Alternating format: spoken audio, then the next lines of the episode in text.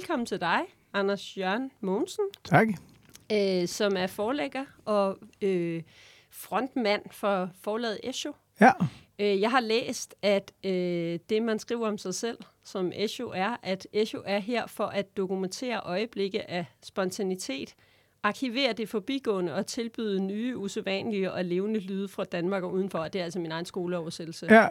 Noget lignende. Har du noget, du vil fortælle mere om Esho? For det er jo også en lidt sjov Mm. historie. Ja, men altså, det er noget, vi skrev i 2005.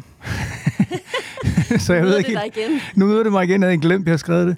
Jamen, hvad kan man sige? SU er jo sådan lidt en, en sjov størrelse. Øhm, det er jo oprindeligt et, en arrangørgruppe af koncerter og øh, et pladselskab, øh, hvor vi startede i 2005 øh, med at sætte en masse koncerter op i København. Steder, hvor, øh, hvor der normalt ikke blev afholdt koncerter, og med bands, som vi synes, der, øh, der ikke kom til Danmark.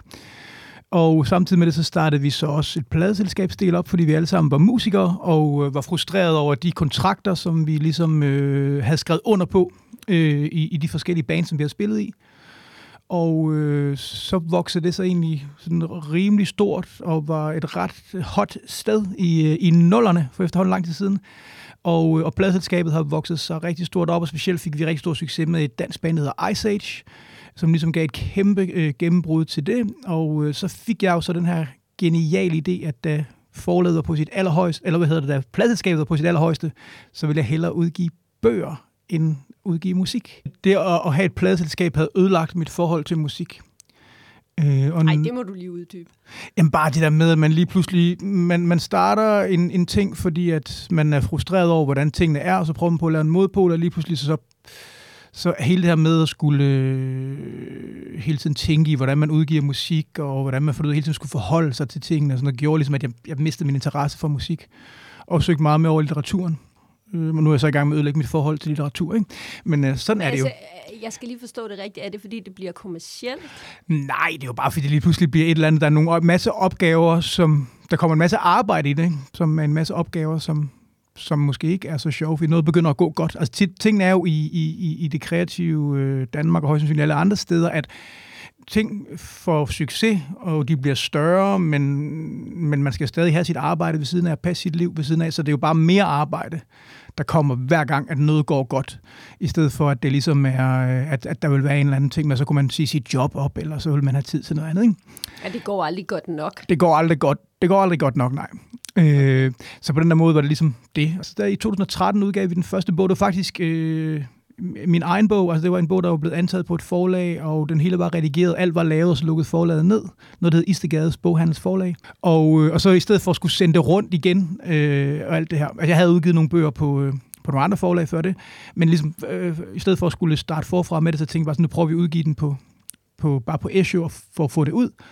Og, øh, og det gik godt med den, og så øh, havde vi også udgivet T.S. Hø, som er en øh, både musiker og forfatter, og han var lige, øh, han havde været på Borgen hele sit liv, og det var Borgen lukket ned. Han har aldrig været på andre forlag. Og han var rigtig ked af, at hans forlag var lukket ned. Øh, fordi det var ligesom hans hjem. Altså han har aldrig prøvet andet. Så derfor så sagde jeg, skal vi ikke udgive en af dine bøger? Og så gjorde vi det, og så siden, der har det egentlig bare kørt sådan fremad.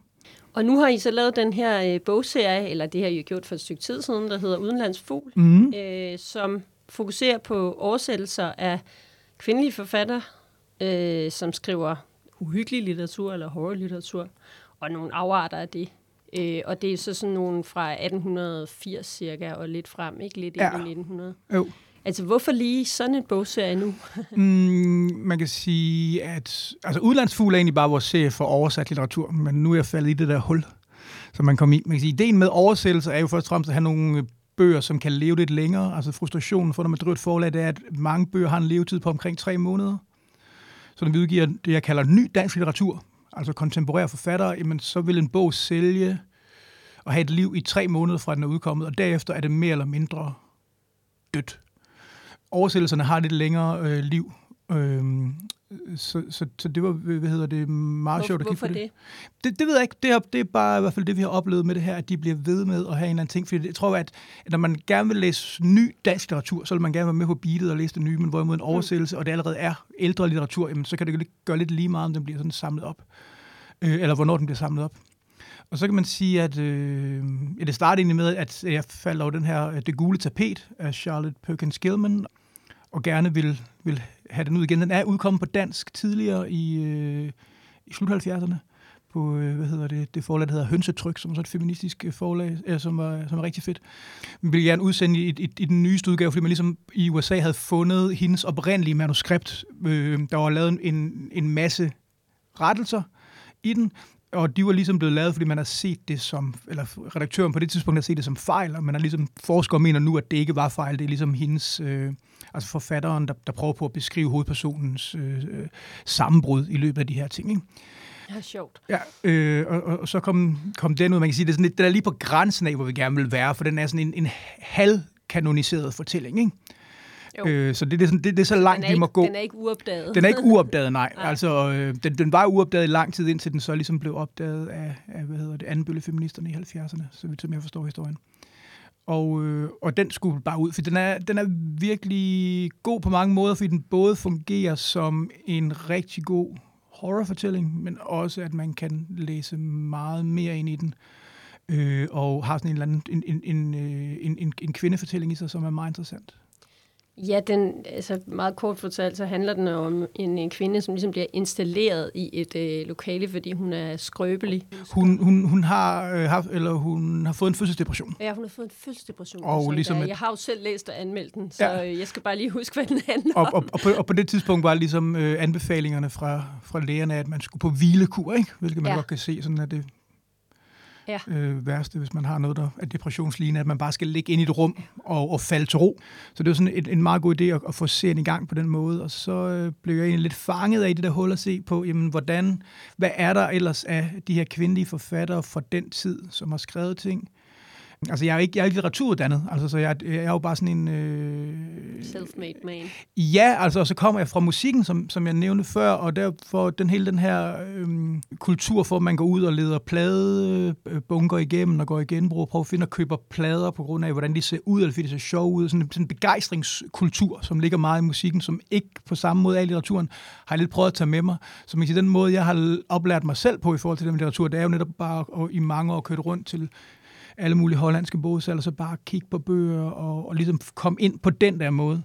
Og, og det er jo egentlig den måde, jeg ligesom arbejder på med at redigere den her serie, at, at egentlig bare sådan at, at undersøge, og så leder det ene forfatterskab til det andet, og hvis jeg falder over en, en, en forfatter, der lyder spændende, specielt en kvindelig forfatter øh, fra, fra den periode, så vil jeg tjekke op på det og ligesom øh, se, om det kunne være noget fedt. Men den, øh, den måde, du beskriver den der, øh, den der sådan sult og nysgerrighed inden for, øh, for musikforbruget, ja den har jeg også selv oplevet med bogforbruget, men jeg tror, det er de få efterhånden. Altså, jeg tror, det har været der engang, og dengang ja. det også bare var mere almindeligt, det helt der sikkert. med bare helt at sikkert, helt sikkert. en masse fysiske bøger, og ja. hele tiden omgive sig med bøger og alt muligt. Ikke? Fuldstændig. Og så kan man sige, der er også en anden ting, fordi i kraft af musik, så kan du ligesom komme igennem. Du kan jo købe 10 plader, og så kan du høre dem på en eftermiddag. Altså, du køber 10 bøger, så tager det en måned at læse, ikke?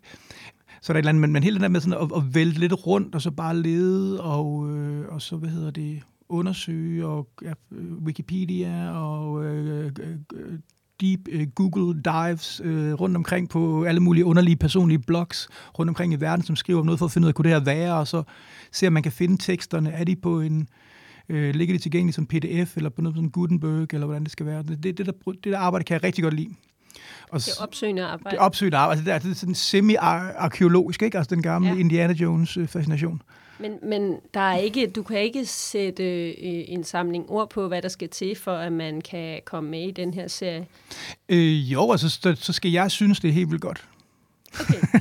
altså, det er jo det. Det, det, det, det, det, er sådan, altså, jeg, jeg tror, det er mega vigtigt, når, når man laver de her ting øh, med at starte forlag, eller næsten lige hvad det skal være, at man bliver sådan tro mod sin egen smag. Jeg tror, det, der dræber rigtig mange, det er, at man tænker sådan, okay, nu vil jeg prøve at lede efter, hvad, hvad udgiver de andre forlag som sælger, eller hvad får opmærksomhed. Det, det kan man godt få nogle, nogle succeser på i et stykke tid, men jeg tror, i det lange løb, så er man nødt til at holde sig til at sige sådan, at, at, at det skal være ens egen mavefornemmelse, der dikterer det. Og jeg har da også, jeg vil hellere udgive noget dårligt, som jeg synes, der er godt, end noget godt, som jeg synes, der er dårligt. Og så kan man sige det her med at kigge på, på, på, på de... Først og fremmest at få folk til at læse øh, horror, eller hvad der sådan inden for en bred øh, definition, det kan vi jo snakke langt om, hvad det egentlig betyder. Det behøver vi ikke, men altså, hvad der er Jo, det? det. Nå ja, men, men, men det, snart, det, er- det er i hvert fald en lang diskussion, ikke? Men fordi det er sådan, det er jo alle mulige ting, der ligesom går hen ud. Men bare det at få folk til at læse sådan noget som horror, er jo, er jo svært, for det er jo ikke noget der, noget, der er så udbredt. Nu kan man sige, nu har det fået, genre-litteraturen har fået en helt anden position i, i, i, i dansk litteratur inden for de sidste fem år. Især hvis vi går 10-12 år tilbage i tiden, når jeg sagde til folk, at jeg læste science fiction eller horror, så var det sådan lidt ufint. Og, sådan, uh, uf. og nu er det ligesom kommet, og science fiction er lige pludselig blevet rigtig hot med Ursula Le Guin, og alle folk snakker om det, og så er man sådan lidt, hey man, jeg snakker ikke om andet for 15 år siden, men det er sådan et andet sted hen. Øhm, men, men, men det der med ja, at få folk til at læse genre-litteratur, og forstå, at det er lige så god øh, litteratur som alt muligt andet. Og så også det her med at så prøve at kigge på de her, øh, hvad hedder det, de kvindelige forfattere, som, som jeg jo kan se, at, at ligesom er, øh, er røget ud af, af litteraturhistorien. For det, det, der interesserer mig rigtig meget i hele det her øh, undersøgelse, det er, at mange af de her forfattere var jo respekteret i deres samtid og fik, øh, havde læser og fik gode anmeldelser, men da man begynder på hele det her antologiproduktionen, altså hvilket er sådan, man ofte gør med genre at man laver antologier med de bedste tekster, så er de røget ud. Og, og det er jo interessant at se, hvorfor det skulle være sådan. Og der, er, der kan være mange grunde til, hvorfor forfattere bliver glemt, øh, og, og, og, og køn har bestemt noget af det, men der er også, øh, også nogle andre ting, som selvfølgelig kan, kan spille ind. Men det er i hvert fald tydeligt, at, at øh, de er ikke med i de her antologier. Og ligesom om, at, at da man begynder at lave de her antologier, de får deres helt store gennembrud i 50'erne, øh, hvor, hvor paperbacken jo ligesom øh, får sit gennembrud. Øh, og så er det som om, at det er de samme tekster, der bliver ved med at være i de her antologier op igennem tiden, der ligesom er. Der er sådan en 50... Altså af mandlige forfatter. af mandlige forfatter, ja. Ja, det- Man skal jo passe på med at sige, fordi hvem, er den, hvem har skrevet den måske bedste og vigtigste øh, roman inden for horror? Det har en kvinde, for det er Mary Shelley, og det er Frankenstein. Mhm. Mm-hmm. Det er en ekstremt god bog, lige meget hvad man interesserer sig for. Det er et kæmpe hovedværk i moderne kultur, ikke? Altså det er sådan lidt, og det er jo en kvinde. Ja. Altså, øh, mm. så på den måde, så er det ikke, fordi der stod, at Frankenstein er jo, på, er jo lige så stor som, som Dracula på den måde, og er en meget, meget, meget bedre roman end Dracula er. Øhm, og så kan man sige også i forhold til sådan gotikken, altså den, en af de største øh, forfatter inden for gotikken, også i både i samtiden, det var hende der Anne Radcliffe, altså så det er også en kvinde, så der er en masse ting. Der er også en sammenhæng mellem gotik og, øh, og kvinder, fordi at da øh, gotikken kommer cirka samme tidspunkt, som prosaen får sit gennembrud i slutningen af 1700-tallet, og øh, fordi prosaen ses som ufin i forhold til poesien, så må kvinderne godt skrive den, så mændene kan ligesom tage sig af og skrive det. Og det betyder så, at der faktisk er en masse kvindelige forfatter, som, øh, som, som skriver på det her tidspunkt i den, i den første bølge gotik. Øh, så på den, og, og, altså Anne Radcliffe er den største øh, forfatter i, i, i England i øh, omkring år 1800, ikke? Så den, man skal lige huske på det her med, at øh, hvor, hvor store man kan være. Altså, øh, Frankenstein var jo en af de første bestseller i verden. 30 år efter dens udgivelse havde den solgt 5.000 eksemplarer. Så, så det, det, er jo, det, er jo, det er jo der også, vi snakker, så når man snakker om populære forfattere, hvordan det skal være, ikke? Øh, så er det jo en, en helt anden diskussion, end, end hvad man kender fra sådan øh, hvad hedder, bestseller i dag. Du snakker både om, øh, om øh, horror øh, og om gotik. Vil mm. du Mhm. ikke lige prøve at sige nogle ord om forskellen på de to genrer? For det er alle nok ikke inde i. Jeg tror nærmest Nej, heller altså, man- helt, jeg kan Man, man kan sige, horror er jo et begreb, man som sådan først begynder at bruge omkring øh, 1920, da det kommer. Gotikken, øh, en, en, en genre, som opstår i, øh, hvad hedder det, øh, i slutningen af 1700-tallet med øh, slottet i øh, Otranto af Horace Walpole, hvor der står A Gothic Story, og man kan ikke helt finde ud af, hvad betyder det her med det gotiske. Altså, øh, nogen siger, det betyder brutalt, nogen siger, det betyder øh, middelalderlig, og nogen siger, det betyder sådan uhyggeligt og sådan noget, så der er ikke rigtig en ting. byggestilen er i hvert fald meget Byggestilen er- og, og grotesk. Præcis, og, ja. og man kan sige, at det, det, som jo i hvert fald er en vigtig position, er, at det kommer samtidig med, at man får en stor interesse for fortiden. Altså det vil sige, det er samme tidspunkt, hvor vi begynder at få idéen omkring museer og, og hele det her, ikke? Og man bliver, det, det, der sker, det er, at, at, at den gotiske stil, den, den får, øh, øh, arkitektur får et, et gennembrud, fordi man gerne vil lige pludselig, når man skal have bygget et nyt slot, så vil man gerne have det til at se gammelt ud. Det er en helt ny øh, måde at, øh, at, at se det på. Og så er det hele det her med, at, at at det er jo meget sådan middelalderligt, og det vil sige, at øh, det, hvad hedder det, at man har jo så bygget et, et slot, og så har man bygget ud og bygget ud og bygget ud og bygget ud, og derfor er der alle de her døre, som er øh, spærret, og der er gange, som ikke fører nogen vej hen, som er sådan en, en ting, man er meget fascineret af på det her tidspunkt, og er uhyggeligt, ikke? Så er det jo ligesom sådan modpolen til måske en eller anden, ligesom med folkeeventyrene, altså hvor det er folkeeventyrene, så er det meget ude i skoven, og gotikken er det så inde på de her øh, slotte. Men altså, det er jo igen et, et, et meget, meget bredt begreb, hvad der er gotik, og det er jo sådan en ting, der også er blevet mode nu, og så siger man gotisk, det lyder godt, ikke? altså gotik og folk horror, det er ligesom, hvis man skal gøre det lidt, lidt, lidt sexet. Det må man godt læse, men det er lidt pinligt at, at læse nogle, nogle andre ting. Øh, men det er ligesom, man kan sige, det, det der er vigtigt i forhold til den her debat, det er, det, det er jo der, det starter. Altså alle troberne til det, vi kender som skræklitteratur eller horror, de er i øh, slottet i Otranto. Øh, og så er det ligesom, så, så får det en, øh, et gennembrud, og folk vil gerne skrive den genre, og man kan sige, Dan, det er jo så den engelske udgave. I Danmark så er vi mere påvirket af den tyske udgave med E.T.A. Hoffmann, som blandt andet B.S. Ingemann, øh, vores kære salmedigter, jo også tager op og har lavet nogle øh, meget, meget øh, gode, gotiske fortællinger, øh, som også er glædet ud af litteraturhistorien, øh, som vi jo så også har udgivet, men det er en anden sag. Horror for mig er, kan godt være sådan noget rigtig gys, men det kan jo også, altså, og så, så tænker jeg, at gotik er mere den der creepy fornemmelse af, at der er noget, der sniger sig ind på dig, der er noget, der er helt forkert Ja. her. Der er jo forskel, ikke? Altså, Jo. eller synes du, horror dækker det hele bare? Det, det ved jeg ikke, om man kan sige. Gotik er jo også mange ting, fordi Barbara Cartland kommer jo også fra gotikken, altså gothic romance. Altså det er jo noget med et, øh, et slot og en ulykkelig kærlighed. Øh, Wuthering Heights er jo også inden for gotikken. Så det er noget med de store følelser. Det er noget med øh, følelseslivet, der manifesterer sig i naturen. Det er noget med øh, et mysterie. Det er, det, det er noget med ondskab. Det er jo måske også dermed, at man begynder at interessere sig for menneskets ondskab. Og det vil sige, derfor er det også noget af det, der sætter den, altså, øh, kendetegner, at de, vi er i gang med den moderne verden her, ikke? Ja, at man skal sætte, man skal sætte ord på det. der springer vi jo direkte hen til en af dine udgivelser, den der hedder Bag en maske, Ja. eller En kvindes magt, Ja, af Louisa May Alcott. yes. Hende kender mange folk jo måske som forfatteren til øh, pigebørn. Mm. Øh, og det her, det er jo noget helt andet. Det må man handler sige. om en, øh, en guvernante, som ser så sød og yndig ud, og, øh, og som kommer til en, en, øh, en husholdning med en syg øh, kvinde og et, et, et stort pigebarn, der skal afrettes lidt. Og så viser det sig bare, at hun er altså har skrækkelige hensigter og er faktisk ret gemen. Ja. Øh, og den er virkelig fed. Jamen, det er Den kan en, øh, anbefales. en, ja, altså den, den, den tilhører så den subgenre, som hedder sensationsromanen, øh, som ligesom også er en genre, som er røget helt ud, øh, som har sådan sin, sin heyday man skal i sige, 1860'erne. Når man læser det. Ja, men det, det er sådan, det er inden, at gotikken vender tilbage, øh, hvilket nogen siger, den jo gør med, hvad hedder det, med Dr. Jekyll og Mr. Hyde øh, fra 1870'erne, og så specielt med det store gennembrud med, med, med Dracula i 1893, tror jeg der. Men ligesom, at, at gotikken forsvinder ud fra 1830, og er ikke rigtig noget, og så, så vender den så hårdt tilbage. Men der er det den her sensationsroman, som ligesom kan sige, at øh, man har taget mange af, af hvad hedder det, karakteristikerne for den gotiske roman, man har fjernet alt overnaturligt, overnaturlige, og hvor man kan sige, et, et, en klassisk ting i gotikken, der altid foregår i et andet land.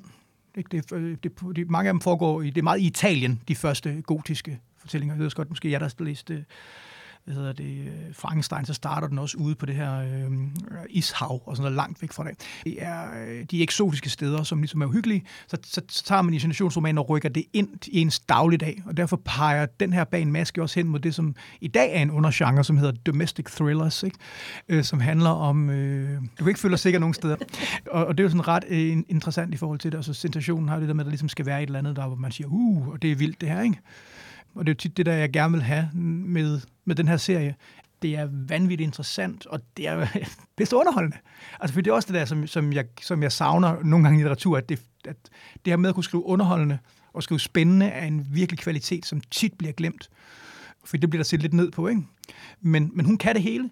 Og, og så, er den, øh, så kan man sige, så er det øh, også en roman, som måske er endnu mere interessant i dag, end da den kom ud fordi at, at den har en eller anden... Øh, det, det er svært at finde ud af med hovedpersonen. Er hun god eller ond, eller er hun begge dele? Og, og jeg tror... Man kommer lidt til at holde med hende til Man sidst. kommer til at holde med hende, men, men jeg, jeg er ikke helt sikker på, at det var øh, Louisa May Alcotts... Øh, det var det, hun ville. Altså, det, det er i vores tid, fordi hun kæmper jo mod det etablerede, mod klassesamfundet. Hun kæmper mod patriarket og alt det her. Men måske var hun mere øh, ond. Ting som mere ond. Mm. Men man kan sige, at det, der er så vildt ved, øh, med Louisa May Alcott, det er jo, at hun netop hele tiden, når man læser øh, alle hendes øh, skriverier inden for i hvert fald den her genre af sensationsromaner, jamen, så er man hele tiden i tvivl om, er de gode? Og det er jo det, som også er virkelig interessant med en kvinde, der skriver om, hvordan kvinder kan være onde.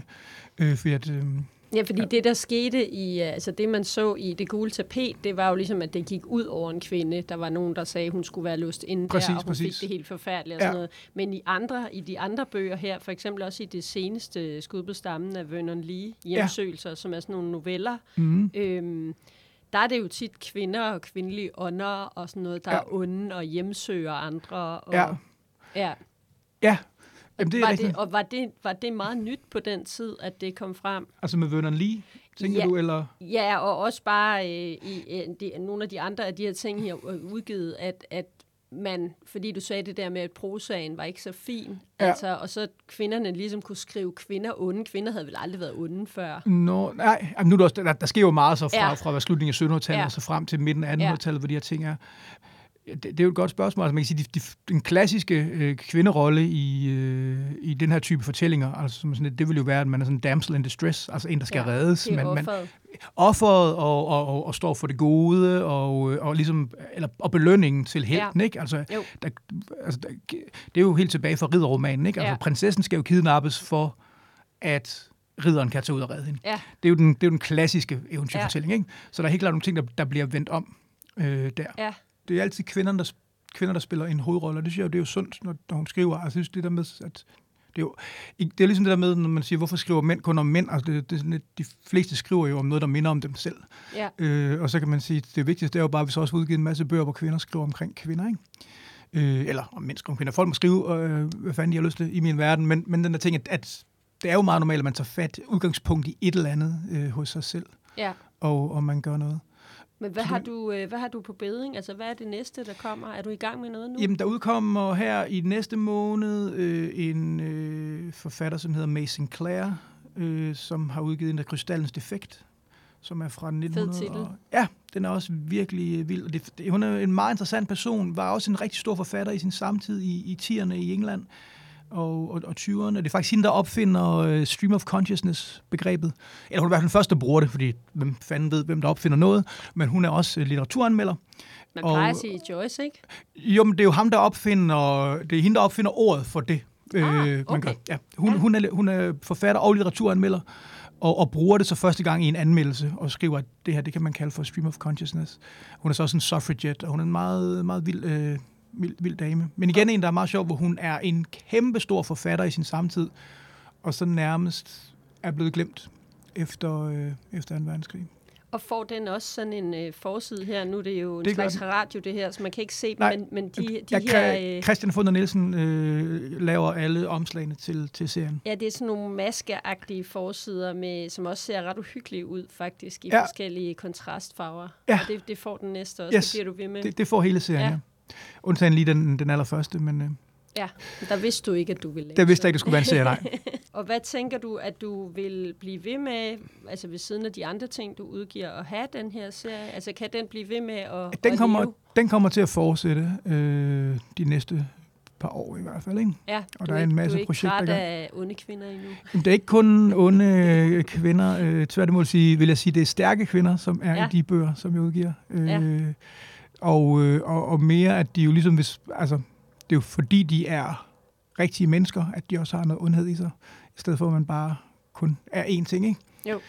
Så, så, så ja, der, der, der, jeg håber, der bliver ved med at, at finde, eller øh, en, en masse oversette forfatterskaber. Det er mere det, altså, at det er oversette forfatterskaber, og ligesom at det, som altid har været vigtigt for Eshu, lige siden vi startede i 2005, om vi satte koncerter op, eller om vi udgav musik, eller om vi udgiver bøger, så er det meget det her med at finde det, som de, alle de andre har overset, som er kvalitet. Og det synes jeg, vi har ramt noget med. Og det kan sådan set også godt være jo senere værker. Det, eller, der er ikke nogen... Altså, nu er der, det bare lige indtil videre nu er, jeg, dem her, Nu er jeg bare lige faldet i et hul ja. øh, med det, og, og det kommer så til at påvirke de næste ja. par år. Der er nogle rigtig vilde projekter på, på vej. Øhm. Kan du løfte sløret lidt for nogen? Øh, ja, men der kommer... Nu er det jo sådan det der med, når man så har et forhold, så får man også tilbudt lige pludselig øh, oversættelser. Så, og vi, vi udgiver til efter sommeren, der udgiver vi Alfred Kubins øh, Den anden side, som er i Tyskland i hvert fald er en klassiker inden for fantastisk litteratur, og blandt andet var en stor inspiration for Kafka. Og den er aldrig ude på dansk før, og det er en virkelig, virkelig øh, vild bog, som, som er meget vigtig i forhold til, til den genre, og det bliver spændende at se, hvordan øh, den bliver modtaget. Men det er sådan, igen også det, det der, hvor grænsen går, for det er sådan en, den er en kanoniseret klassiker et eller andet sted, ikke? Jo, men altså danskerne har jo ikke oplevet Danskerne har ikke oplevet den, og, øh, og, og, og, og den er virkelig, øh, den er, der er en grund til, hvorfor den er en klassiker. Og så udkommer der til næste år en øh, norsk forfatterinde, som hedder Ravnhild Jølsen, med en roman, der hedder Rika Garn, som jeg selv synes er noget af det bedste, jeg har læst, som er fra, øh, jeg tror, den er fra 1903, som er sådan et forsøg på at genopfinde den gotiske roman. Øh, meget, en meget interessant værk, meget modernistisk, men også meget gammeldags. Den er, øh, kan også være lidt svær at læse, fordi at man, hun hopper i tid. Øh, der er en masse huller, altså den er sådan lidt sådan usual suspects-agtig med lige pludselig til sidst, så bliver der afsløret ting, der gør, at noget, man fik at vide i en lille bitte detalje øh, i starten af bogen, får en kæmpe betydning for plottet. Det er heldigvis en forholdsvis kort bog, den er kun sådan noget, den bliver vel 120-30 sider eller sådan noget. Men et, et forfatterskab, som jeg selv er blevet blæst helt øh, tilbage over, og, øh, og jeg har jo sådan en eller anden forkærlighed for de her norske forfattere omkring 1800, eller starten af 1900-tallet, fordi jeg synes, at vi har også udgivet en, der Sigurd Mathisen, som, som jeg også ser som noget af det allerbedste inden for, øh, for den her genre. Og men, det, men du siger, at den kan være lidt krævende at læse. Øh, det synes ja. jeg jo er, er totalt et hederstegn. Øh, og jeg tror, jeg kan blive bange for, at vi har vendet læserne til, at øh, bøger skal være sådan nogle, der er nemt slugbare. Der kommer i hvert fald det, mange, der er det. Fuldstændig. Det er, kan, jo, er Esh jo også en lidt, øh, en, har en sådan lidt opdragende øh, rolle øh, i forhold til at få folk til at komme mm. tilbage til en litteraturtradition, hvor man ikke nødvendigvis bare glider igennem bøgerne. Mm jeg vil nødt se os selv som opdragende. Jeg har ikke noget mod folk, jeg siger det om os. Men det er, altså, der er ikke et opdragende projekt. Det, det, der, Øh, for mig er det bare en drøm om, at litteraturen igen har en position i vores samfund, og det, det synes den ikke har. Fordi man har en masse folk, der ikke læser, og så har man en masse folk, der er fucking stolte af, hvor dygtige de er, fordi de læser. Og jeg vil gerne have det ned på et eller andet øh, niveau, hvor det bare er, er normalt, og ikke nogen, der siger sådan, vi gider ikke at læse, se den her tv-serie, fordi at øh, der er fire forskellige fortællinger i gang. Det kan folk godt klare.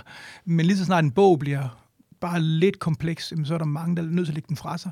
Og så den, altså man kan sige, den, den største udfordring i, i dagens Danmark, og højst sandsynligt også i hele verden, det er jo bare, at hver, hver dag, der går, er der bare færre, der læser. Og dem, der læser, bliver dårligere til det. Så, så for mig handler det mere om det der med at få vist, hvor meget godt der er derude. Drømmen er jo, at, at folk tør stole på os, og det skal helst blive sådan. Og jeg tror også, det er ved at være der lidt nu. Ikke så stor en grad, som vi gerne vil have, men det der med folk, de tænker, hvis, hvis, hvis den her bog er udkommet på issue i den her serie, så er den værd at tjekke ud. Øh, fordi at, øh, og det er jo igen den her ting, vi har jo ikke øh, med de små forlag, har den, øh, folk siger sådan, kan de virkelig være bedre, de små forlagsbøger? Ja, det kan de, fordi vi skal jo ikke tjene nogen penge, så derfor udgiver vi ikke noget lort. Altså, det er jo sådan lidt, øh, så, så derfor har det en kvalitet, ikke? Det, det vil altid være bedre, øh, når man ikke skal leve af det, end hvis man også skal betale for lønninger og kantine og en ja. dyr husleje øh, og hvad det skal være. Ikke? Så det, selvfølgelig er Gyldendal nødt til at udsende rigtig meget lort, fordi der skal hvad hedder det, tjenes alle de penge ind. Øh, altså, Gyldendal udgiver også sindssygt mange fede bøger, er slet ikke det, men, men man er nødt til ligesom at have hele paletten for, at det skal være. Det er vi jo ikke. Altså, vi kan jo udgive bøger, og så skal de jo ind i teorien bare tjene sig hjem, fordi der er ikke nogen, der skal, der skal altså, der er ikke noget lån, der skal betales af. Så, så på den måde, så, så, så er det mere drømmen om, at vi ligesom prøver på at, at udvide, øh, hvad god litteratur kan være. Og det er jo spændende at se, om det lykkes. Tak, fordi du vil være med. Det var slet.